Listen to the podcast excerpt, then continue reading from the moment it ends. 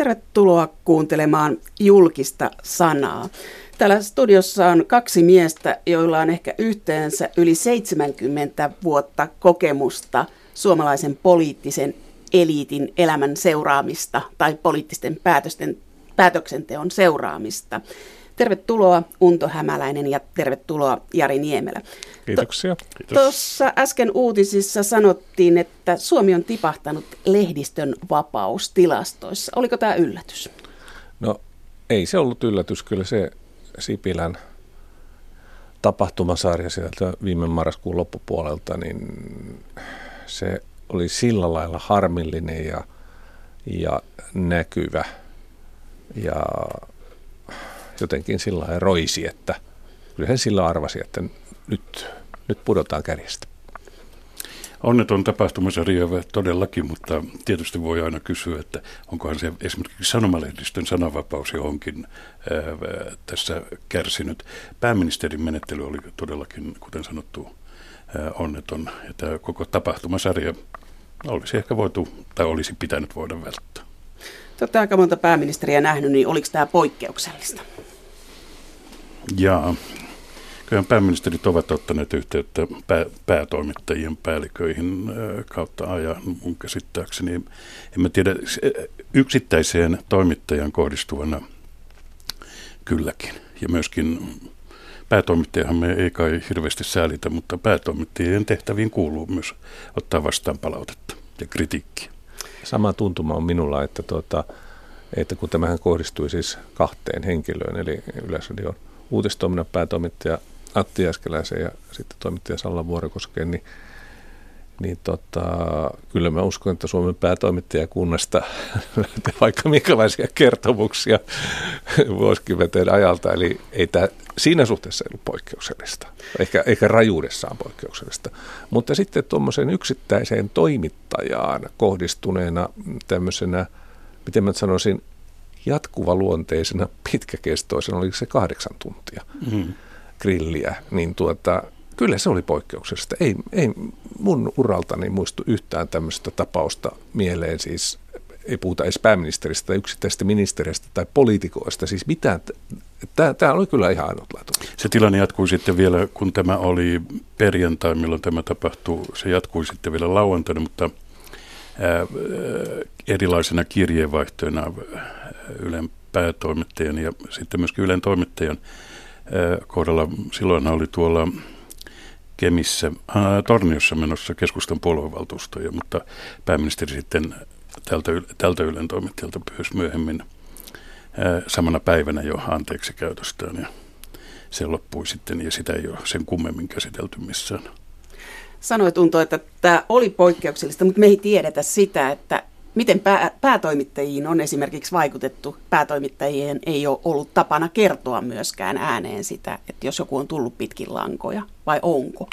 No päätoimittajan, se tavallaan, niin kuin paha sanoa, mutta se kuuluu vähän virkavelvollisuuksiin. Päätoimittajat, jotka tavallaan vastaavat yleensä ohjelmista ja lehdissä palsta, palstoista, niin se, se tavallaan se systeemi on vuosikymmenten aikana tosiaan muotoutunut semmoiseksi, että tämä, tämä vaikein yhteydenpito tapahtuu päätoimittajatasolle ja sen jälkeen sitten päätoimittaja oman harkintansa mukaan sitten ää, niin kuin joko jakaa sitä palautetta tai jättää se vaan omaan tietoonsa. Et, mutta se on se tavallaan se malli, se vakiintunut malli. Että tässä tämä poikkesi siitä kyllä. No mennään vähän historiaan. Jari, äh, sä aloitit yleensä 70-luvulla ja 80-luvulla susta tuli politiikan toimittaja ja sä oot vetänyt aika monta pääministerin haastattelutuntia. Onko jokin jäänyt erityisesti mieleen? Niitä päätoimittajiakin on ollut, sä sanoit tästä yhdeksän tai kymmenen Pää, pääministereitä. Pää, pääministereitä. Yhdeksän äh, muut äh, Holkeri, pääministeri Harri Holkerista lähtien paitsi sitten tietysti sattuneesta syystä Anneli Jättemäki ei koskaan ehtinyt pääministeri haastattelutunnille, koska äh, ne yleensä ensimmäistä kertaa, kun pääministeri oli vaihtunut, pidettiin niin kuin elosyyskuun vaihteessa ja kuten tiedämme sitten Jättemään kohdalla näin ei koskaan käynyt. Kyllä kaikki ovat jääneet mieleen, mutta eri syistä. Holkerilla oli hyvin oma tapansa esiintyä. Ja tuo on vähän vaikea kysymys. Siinä mielessä, että kukin pääministeri on tavallaan lainausmerkeissä omaksunut sen aika lailla samanlaisen roolin pääministerin haastattelutunnilla, että he ovat monta kertaa tuoneet sellaisia ajatuksia niissä esiin, mitä sitten lanseerataan vähän virallisemmin myöhemmin jossain puheissa tai tuodaan eduskuntaan. Ja esimerkiksi pääministeri Paavo Lipponen käytti kyllä minun mielestäni hyvin ansiokkaasti tätä mahdollisuutta tässä, tässä, koska suora lähetys on aina suora ja se on ollut tarko- yleensä tapana, että pääministeri haastattelutunnilla ei hirveästi puhuta päällekkäin. No siis käytti, äh, sanot, että Lipponen siis osasi käyttää mediaa tässä suhteessa pääministeri haastattelutunnilla, että hän valmistautui, hän tiesi mitä hän tekee.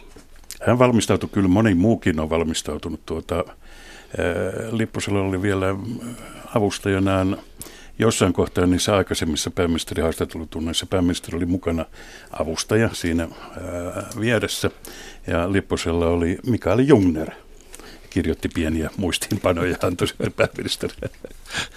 Se oli harjoittelua. Se oli harjoittelua. Ja kyllä moni pääministeri on, olen nähnyt tuolla kesärannassa, niin avustajakunnan kanssa he aivan varmasti kävivät läpi, että mitähän siellä mahtaa tulla.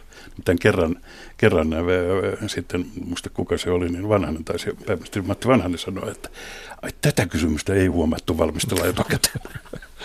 Mutta no. ammattilaisiahan he ovat, eli ei, ei siinä mitään ihmeellistä ole.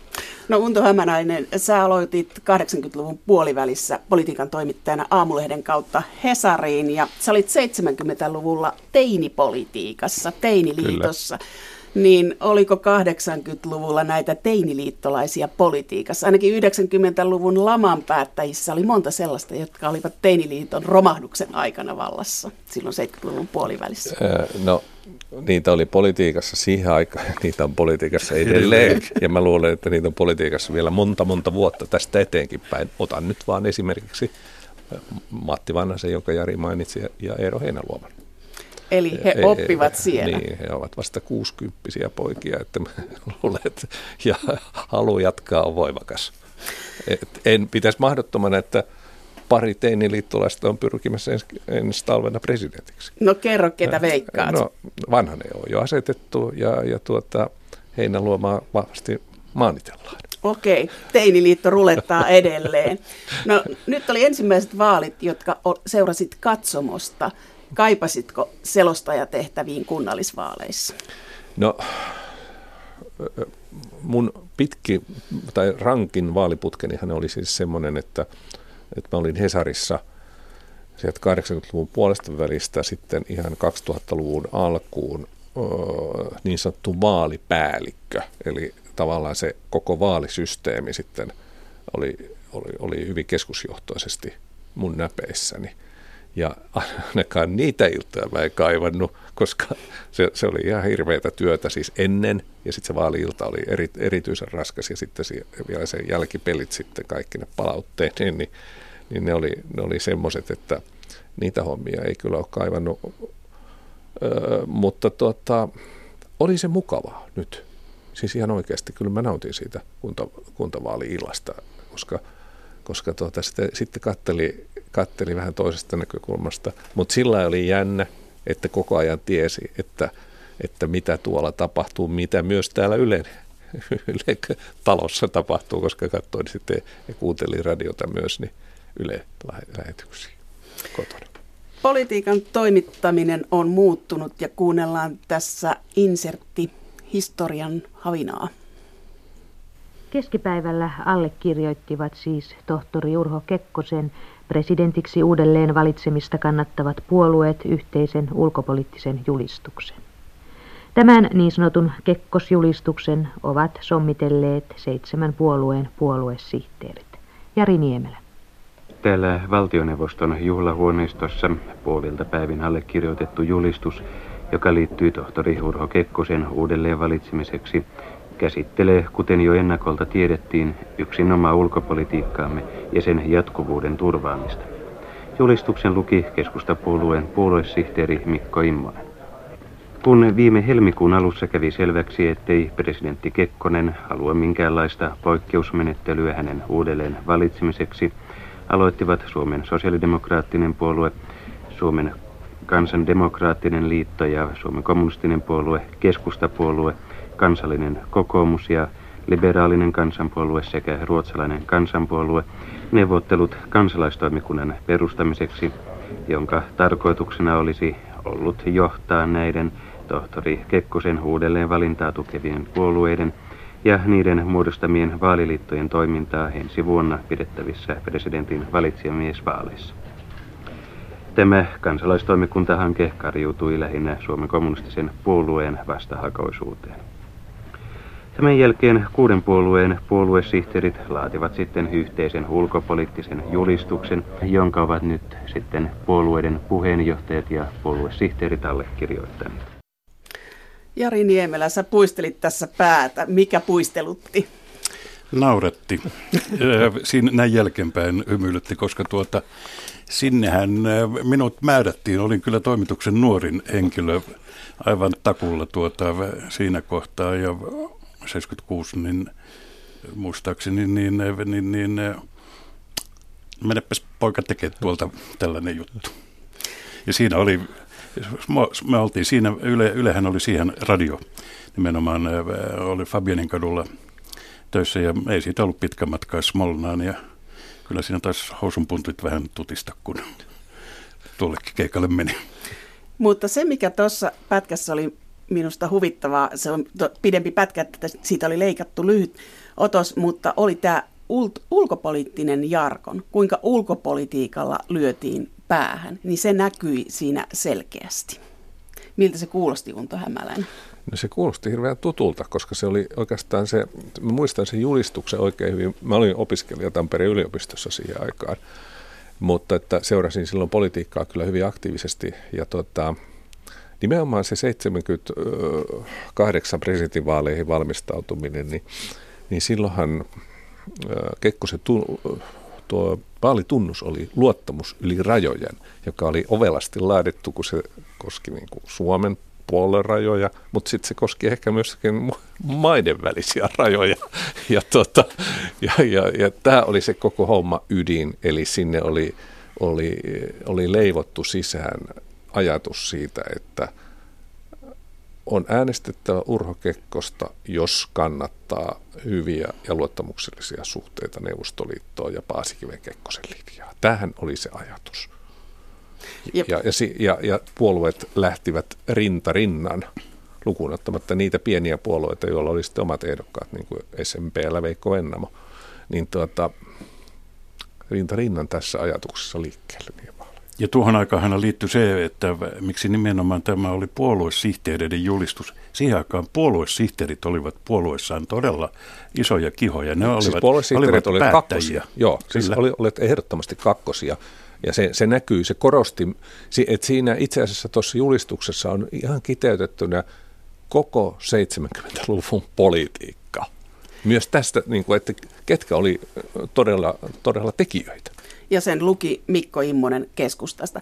Mutta sitten 80-luvulle tultaessa sanotaan, että 80-luku oli taitekohta, jolloin suomalainen poliittinen keskustelu muuttui. Mauno Koivistosta tuli presidentti Tamminiemen pesänjakajat. Mutta mikä siinä muuttui? Te olitte silloin politiikan toimittajia 80-luvulla.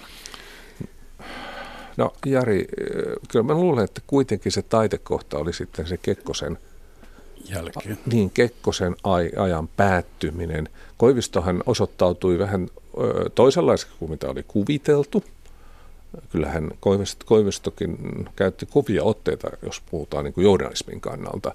Mutta että se, se kuitenkin se yleinen, yleinen ilmapiiri muuttui muuttui sitten ja, ja sitten aika nopeasti sitten myöskin rupesi vaikuttaa tämä Neuvostoliitto-juttu, että kun Gorbatsov tuli valtaan 85 keväällä, niin kyllä, kyllä, se, kyllä sillä oli uskomattoman nopeat semmoiset vaikutukset vähän tähän suomalaiseenkin ilmapiiriin, kun yhtäkkiä Neuvostoliitossa oli semmoinen johtaja, joka piti siellä puheita, josta ihan ymmärrettiin jotakin, että, että mitä se sanoo, ihan oikeasti.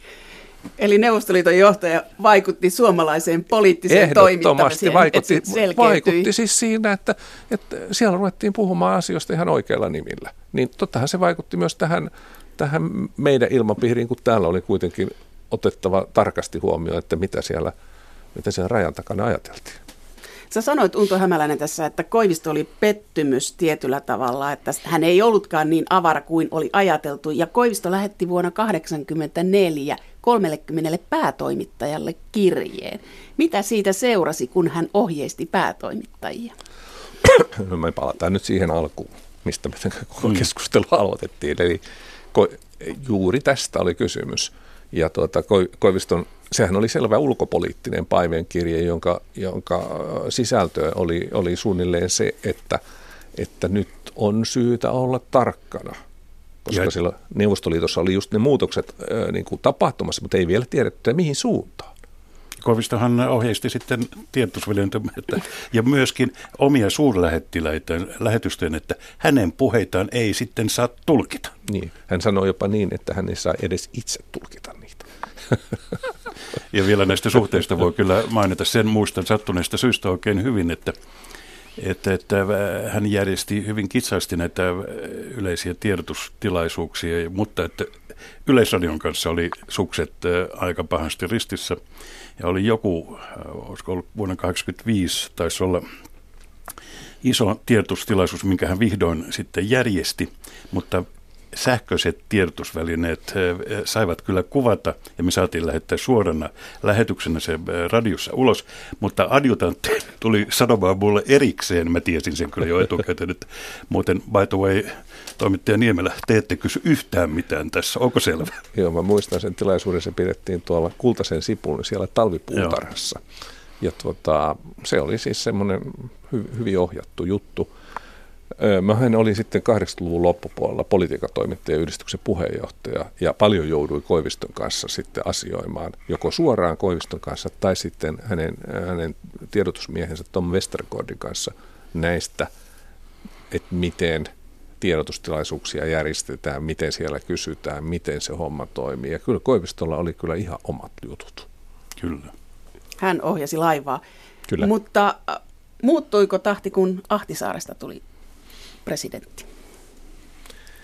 Niin. Sitä ennen oli kyllä tapahtunut, niin jos presidenteistä joo, halutaan puhua, joo. mutta tuota, äh, sitähän ennen oli kyllä siis se, se 80-luvun puolivälin ja sitten siitä eteenpäin, niin se oli muutenkin niin kuin politiikan toimittajien näkökulmasta hyvin vilkasta ja koko ajan oltiin niin kuin menossa eteenpäin tavalla tai toisella ja sitten alettiin jo vilkuilla myöskin siihen Euroopan yhteisöihin Joo. päin. Ja eh, puhumattakaan Holkerista tuli pääministeri, se merkitsi taas tietyn eh, murroksen tapahtumista ja se tapahtui koko ajan. Mentiin eteenpäin. Kuunnellaan tässä insertti 90-luvulta. Seuraava kyselijä on Unto Hämäläinen. Niin, herra pääministeri, eilen julkistettiin työttömyysluvut, joulukuun työttömyysluvut, ja taas tuli uusi Suomen ennätys. Ja kun on tehty ennusteita siitä, että mikä on tulevien vuosien työttömyyskehitys, niin luvut ovat melkeinpä, vaikka talous kääntyisi nousuun, hyvin huonoja. Eikö tämä lyö korvalle sitä oppia, mitä hallitus on koko ajan iskostanut meidän mieliimme, että vasta kun talous kääntyy kovaan nousuun, niin työttömyys alenee? Niin ei se lyö sitä korville, mutta, mutta sen sijaan se osoittaa sen, että edes nopeutuvan talouskasvun kautta ei tästä suuresta työttömyydestä ainakaan nopeasti päästä, päästä eroon. Mä haluaisin kuitenkin muistuttaa näistä työttö, työllisyysennusteista, että ne ovat olleet hyvin aikoina pahasti pielessä ja ilmeistä on, että ne ovat huonoinakin aikoina ainakin jonkin verran pielessä. Ei ole kuin pari-kolme vuotta siitä, kun meillä tuskailtiin odotettavissa olevan työvoimapulan kanssa ja, ja elettiin, elettiin työvoiman ylikysynnän aikaa. Nyt ollaan toisessa ääripäässä – ja minun oma käsitykseni, tosin se on henkilökohtainen arvioni asioista, on se, että, että myös ennusteet siitä, miten työttömyys jatkossa kehittyy, jos talous elpyy, ovat tällä, tällä kerralla taas vähän liian pessimistisiä. Herra pääministeri, saanko mä tehdä oma ennusteeni siitä, että mikä lukema on pöydässä maaliskuussa 1995, jolloin käymme eduskuntavaaleja? No ei mä halua mitään tarkkaa tuhatlukua sanoa, mutta kyllä me silloin olemme kuitenkin selvästi nykyisiä lukuja alempana. Tarkoittaako se sitä, että näillä työministeriön luvuilla se on esimerkiksi 300 000 vai 200 000? No mä en halua mitään lukua käydä ennustamaan, mutta, mutta sanon, että selvästi alemmassa luvussa kuitenkin jo vuonna 1995 ollaan. Tämä oli joulukuulta 1994 pääministeri haastattelutunti. Unto Hämäläinen, sua nauratti kovasti. Miksi? No, se oli tyypillinen tilanne, että, että tuota Esko Aho oli siinä tentattavana ja, ja tuota, Esko Ahoa yritin saada sanomaan jonkun tarkan luvun jotta olisin voinut tarkistaa, menikö oikein sitten vaalien aikana. Sehän siinä oli takana, mutta harmi kyllä, Aho haistoi koukun ja, ja tuota, kiersi sen. Tämä oli hyvin taitavaa mediapolitiikko muun muassa näillä, kyllä. näissä pääministerin haastattelutunnissa, jos erehty kysymään liian laajan kysymyksen, se, mä tarkoitan siis sillä, että, että siihen ei voinut ihan muutamalla sanalla vastata, niin sieltä lähti semmoinen tietynlainen levy pyörimään. Oikein ilme nousi, että kiitos kun sait tilaisuuden. Aho oli taitava, jos häntä vertaa Kyllä. Holkeriin, että hän oli yli, ylivoimainen siinä median käytössä. Joo, siis toisenlainen. Toisenlainen, mutta jos ajattelee sitä Ahon kautta, niin Ahon pääministerikausi 91-95, sehän oli mahdottoman hankalaa aikaa.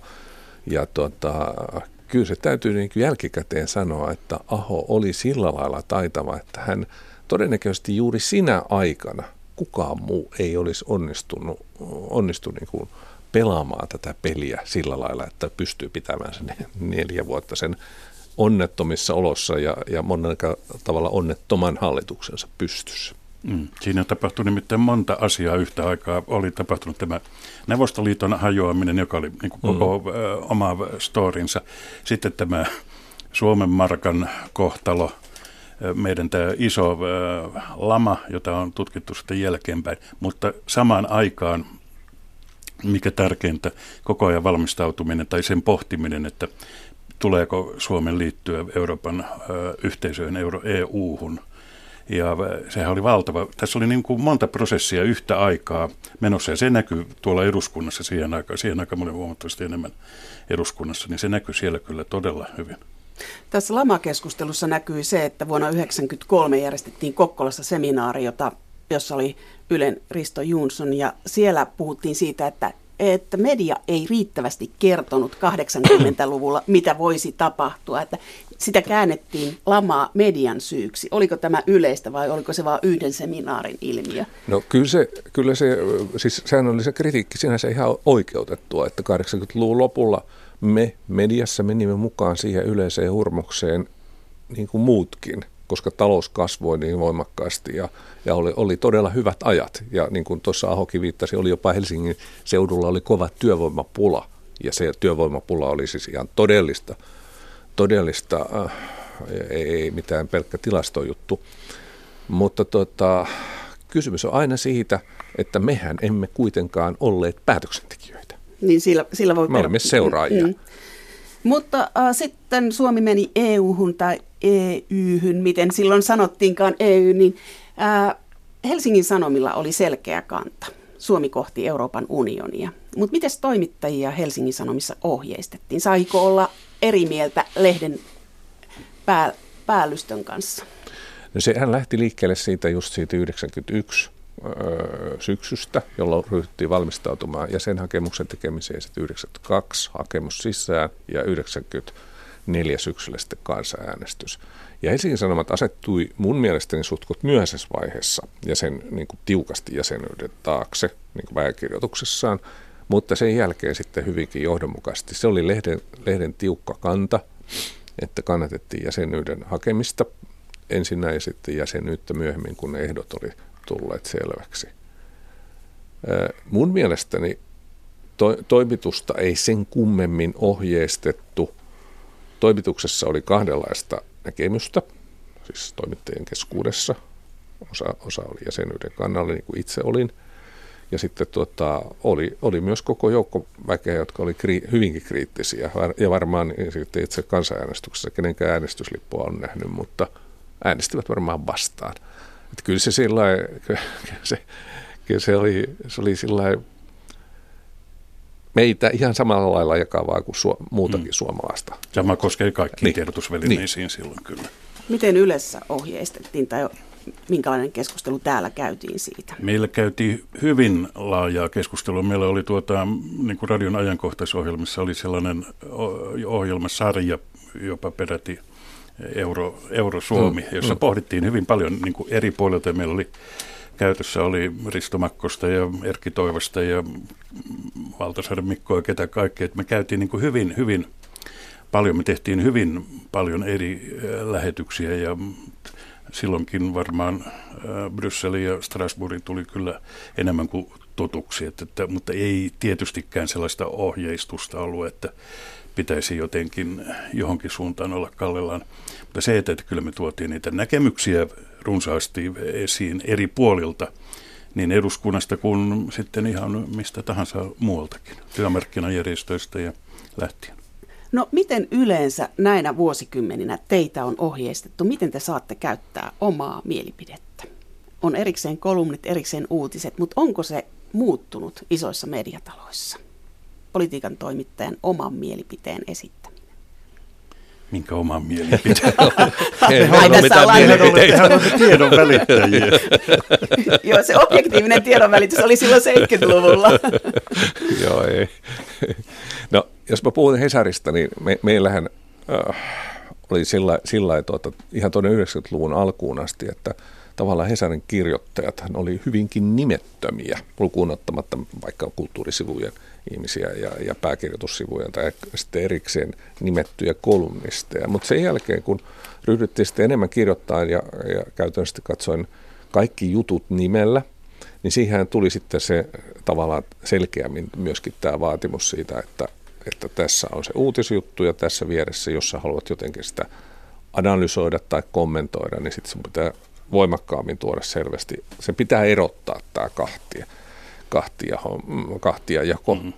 Ja, ja tuota, kyllä se sitten lähti pienen harja, harjoittelun jälkeen toimimaan ylipäänsä. Kun itse työskentelin Hesarin politiikan esimiehenä, siis 90-luvun loppuvuodet, siis seitsemän vuotta – niin kyllä se täytyy sanoa, että se oli semmoinen paikka, jossa oli, oli, tuota,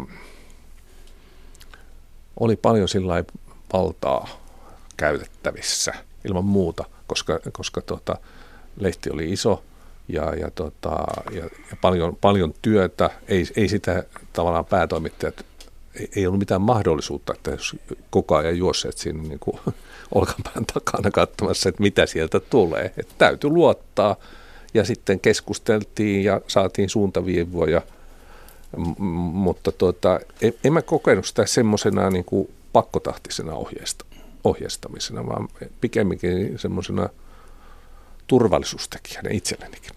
Näin tietysti keskusteltiin, mutta ilman muuta on selvää, että uutiset uutisina, sitten sellaiset, niin kuin nykyään sanotaan, näkemykselliset jutut aivan eri lokerossaan.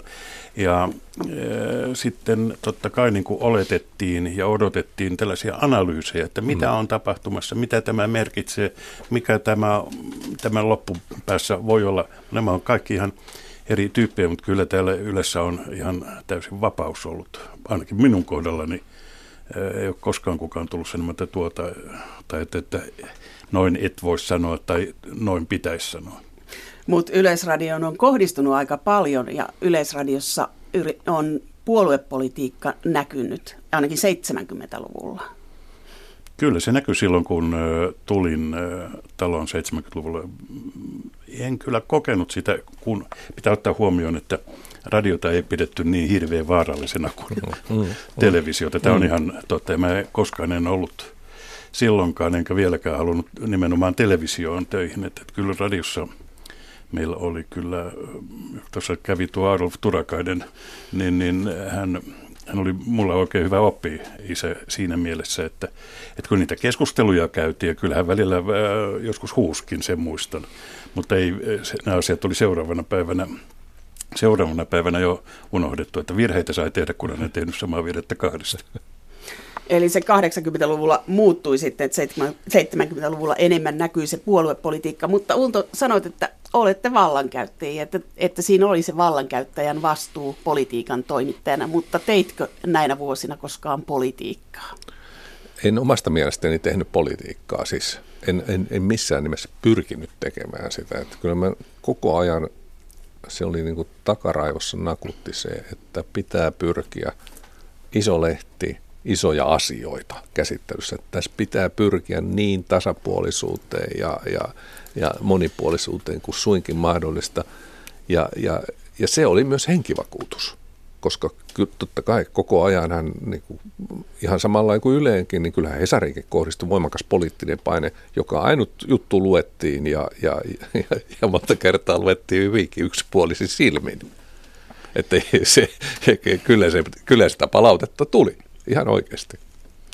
Joo, silloin pitää muistaa, että puolueella oli huomattavasti enemmän sananvaltaa kaikkeen mahdolliseen, Joo. ja, mutta niin silloin kun nytkin kilpailu tällä tiedonvälityksen alalla on niin kovaa, että jos joku lehti tai yle tai joku henkilökohtaisesti lähtisi vetämään jotain toimitusta, niin kyllä sitä palautetta sitten myöskin kilpailijoidenkin taholla sitten kohdistuisi.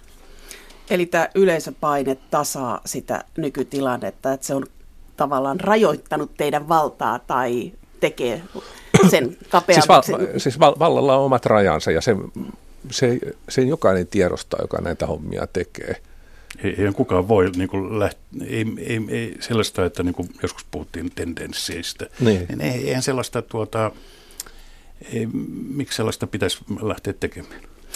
Sitten on sanottu, että nykyisin media tekee helpommin poliittisia ruumiita kuin aikaisemmin. Ja esimerkiksi Yrsa Stenius puhuu Ruotsista, että Ruotsissa ministeri vaihtuu turhan nopeasti, koska pääministeri pelkää median reaktiota.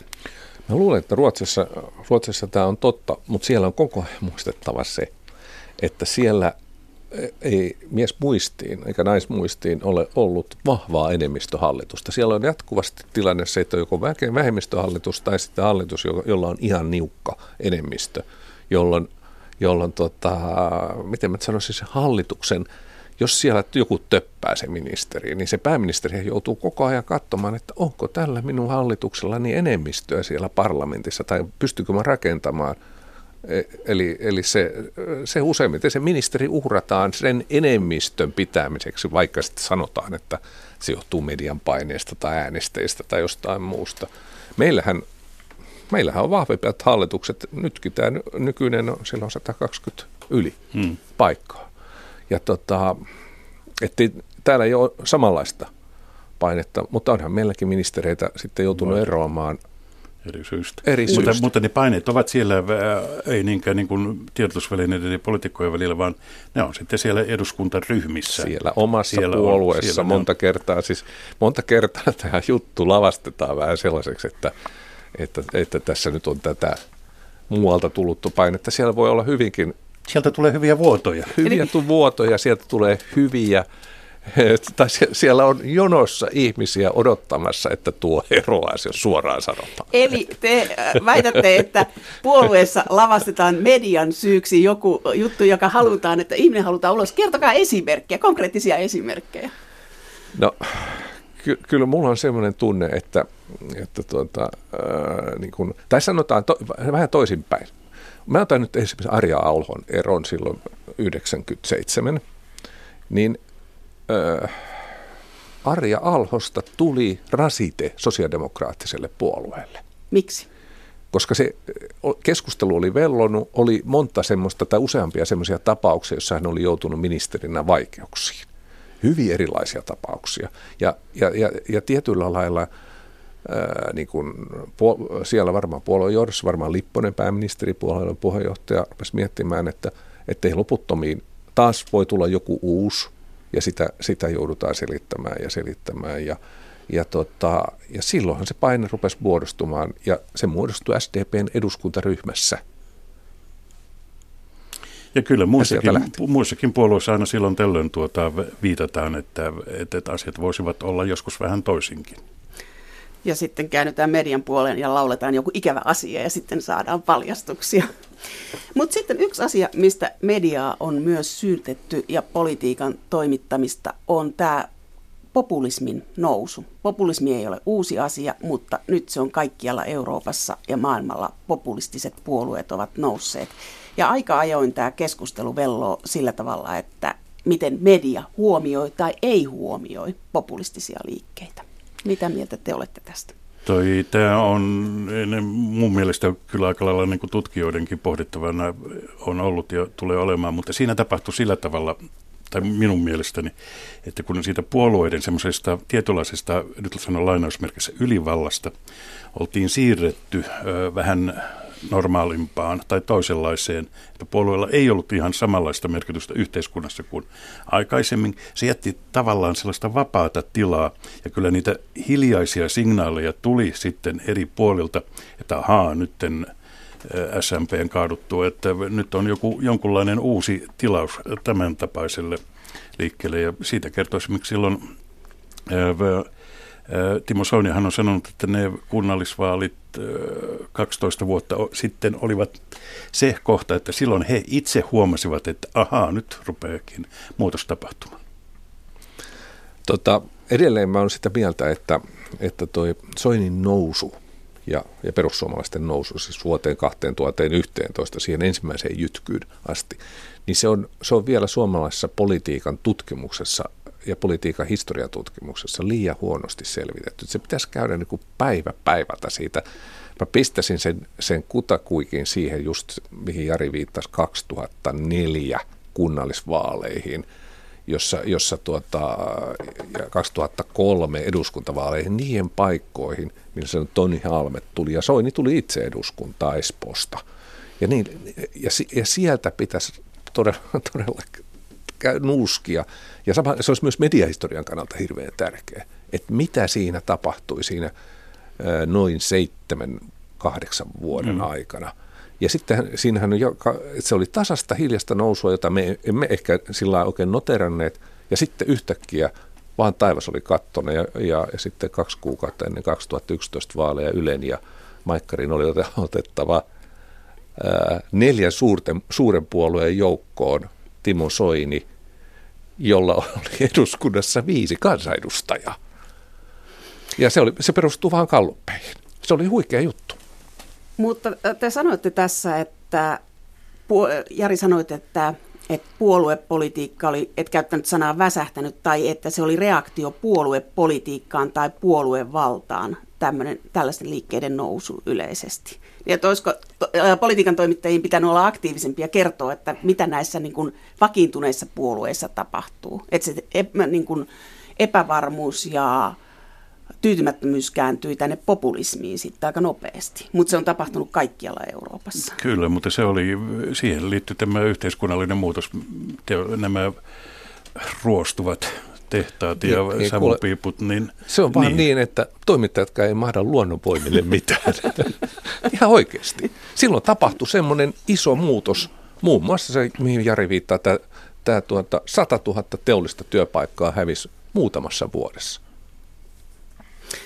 No teillä on pitkä kokemus politiikan toimittajana, niin tekniikka on muuttunut, mutta onko teidän työ henkisesti muuttunut? Onko se ilmapiiri muuttunut siitä 80-luvulta tähän päivään? Onhan tämä nopeus totta kai, niin kuin mitä on. Twitteriä nyt ei niin hirveän monet muuta kuin me toimittajat paljon ja poliitikot seuraavat, mutta kyllä sitä, mutta ylipäänsä tämä nopeus ja tapa tuottaa asioita, kyllä se on tuota, muuttunut. Ja digitaalitekniikka on tässä niin kuin, se isoin syy, tai ei isoin syy, ei tämä kenenkään syytä ole, vaan muutoksen taustalla myös niin kuin lehtipuolella ehdottomasti ja lehtipuolella se todellakin, että aikaisemmin oli, oli mahdollista tietyllä tavalla hitaassa päivärytmissä tehdä se seuraavan päivän juttu. Ja nyt ne, ne kollegat, jotka tekevät näitä samoja töitä, mitä me olemme tehneet pitkään, niin hän joutuu tekemään monta, monta juttua. Versiota. Niin, samasta me, asiasta. Versioimaan, eli äh, sillä on vaikutusta tiedonsaantiin. Eli pitää nopeammin tehdä ja äkkiä tehdä se. Ja se nimenomaan se ai- ensimmäinen juttu ja, ja tuota, sen jälkeen niin kuin täydentää sitä, kun aikaisemmin lähdettiin siitä, että niin radio- ja television puolella kuin lehdissä erikseen, niin vielä, että, että siinä nyt oli se tunti pari edes aikaa tehdä sitä juttua useimmiten. Eli siihen, se on johtanut myöskin sellaisia, että entistä enemmän juttuja tehdään, en sano tehdaalla, mutta tehdään toimituksissa äh, seinien sisällä, eikä olla niin paljon siellä kentällä hmm. enää kuin joskus aikaisemmin, johon ne äh, lähteet olivat siellä äh, vieressä ja nokakkain. Ja nyt entistä enemmän tehdään, tehdään tuota, erilaista tavaraa eri tiedotusvälineissä sitten nimenomaan sieltä tiskin takana tai pöydän takana. Virheet kertautuu ja samat ihmiset on koko ajan, mutta, mutta onko sillä vaikutusta tällä nopeudella siihen, että millaisia poliitikkotyyppejä tulee? Että poliitikoilta myös vaaditaan nopeutta. Kun media on nopea, niin sen poliitikon pitää olla nopea vastaamaan, että tämä tyyppi olisi muuttunut. Mä oon pohtinut sitä siitä näkökulmasta, että olisiko tuo Mauno Koivisto tällä, tänä aikana noussut siihen kansansuosioon, minkä hän nousi silloin 60-luvun lopulla, 70-luvulla, niin kuin aika erikoisena mediahahmona. Mm. Ajatelkaa nyt presidentinvaalien tärkein lause, että käsi ylös, että kyllä se siitä. ei, että, en, en tiedä, mutta, mutta ei, ei tämä aika hän, hänen tyyppistä henkilöä missään tapauksessa ole suosinut. No minkälaista tyyppiä tämä suosii? No kyllä se on totta kai, että, että reagoi nopeasti, mutta siinäkin on sitten rajansa tulee, että jotkut reagoivat hiukkasen liian usein ja nopeasti ja joutuvat korjaamaan sitten, tekemään korjausliikkeitä. Aiotteko te kirjoittaa muistelmat? Te olette nähnyt aika monta poliitikkoja läheltä. Minä en. En missään tapauksessa. Miksi ei? Jotenkin, jotenkin se tuntuu siltä, että kun tavallaan tämä koko homma on perustunut hyvin pitkälle semmoiseen henkilökohtaiseen luottamukseen ja, ja, ja, ja siihen, että on ollut siinä maailmassa – niin sitten jos rupeaisi sitä aukasemaan, niin mä nyt lähden siitä, että jopa kuolleilla ihmisillä on oltava lähdesuoja. Eli sulla on vähän tämmöinen niin lääkärillä, että on vaitiolovelvollisuus, että sä oot tämmöisen vanhan päätoimittajakaartin edustaja, ne heidän ajattelunsa, että siitä ei kerrota, kun pää, pääministeri tai presidentti soittaa, niin myös politiikan toimittajana, että sä et kerro sitä, mitä sä oot kuullut. Joo, siis mä, mä oon pyrkinyt kertomaan sen, minkä mä voin sillä, siinä tilanteessa kertoa. Sanoisin, että ei meillä mitään val- ei, en voi allekirjoittaa mitään valtio velvollisuutta. Mm. Kyllä ne tiedot, me olemme todellakin tiedonvälityksen alalla, kyllä ne, niitä tietoja käytetään, mitä on luottamuksellisissa äh, tapaamisissa saatu. Sehän on ihan selvää, vaikkei sitten nimillä välttämättä aina puhutakaan, ei niitä se on vain pelin henki. Muuten, niitä, muuten niitä ei, ei luottamuksellisia tietoja saa, jos ei ole sitä luottamusta puolin ja toisin. Mutta aika moni varmaan haluaisi kuulla teidän kertovan poliitikoista lähemmin, koska te olette tavanneet niin monta ja ollut läheisissä tekemisissä, niin uteliaisuus olisi suuri. Onko tässä niin kuin sukupolviero, että, että nykysukupolvet kertoo mielellään kaiken sen? Joo, niin kun mä, jos, jos tekisi niin sanotusti semmoiset vetävät muistelmat, miettii sitä, niin silloinhan pitäisi lähteä murtamaan tämä, tämä niin kuin 35 vuoden toimittajatyön niin kuin se metodi. Ja unohtaa se, ne, ne tavallaan se, se, se tyyli, millä on työskennellyt tähän asti. Ja en ole ajatellut sitä tehdä. Eli tiedonhankintametodi pitäisi muuttaa ja tätä, tätä odotella. No mitäs Jari, rupeatko tekemään podcasteja? Ei, kyllä ne, en. kyllä ne nyt on, on tehty tuota, tähän mennessä. Minä en aio jatkaa nyt, en, ainakaan toistaiseksi ei ole käynyt edes mielessäkään, että alan sen kummemmin tekemään toimittajan työtä uudestaan. No mitä nimeä te käytätte? Oletteko te eläkeläisiä vai vapaita toimittajia tiedonvälittäjiä? No itse asiassa enpäs tiedä, tota, siis virallisesti mm. olen vanhuseläkeläinen. Minä Yhteiskunta luo, mutta, luokituksen pohjalta. Mutta uskon, että äh, säilyy tämmöinen kiinnostus yhteiskunnallisiin asioihin, niin eihän se mihinkään katoa. Pitää totta kai kaikkia katsoa vähän sillä silmällä, että mitä tässä ympärillä tapahtuu. Politiikan penkkiurheilijoita siis. Jotain sellaista. Kiitos teille Jari Niemelä ja Unto Hämäläinen. Kiitos. Kiitos.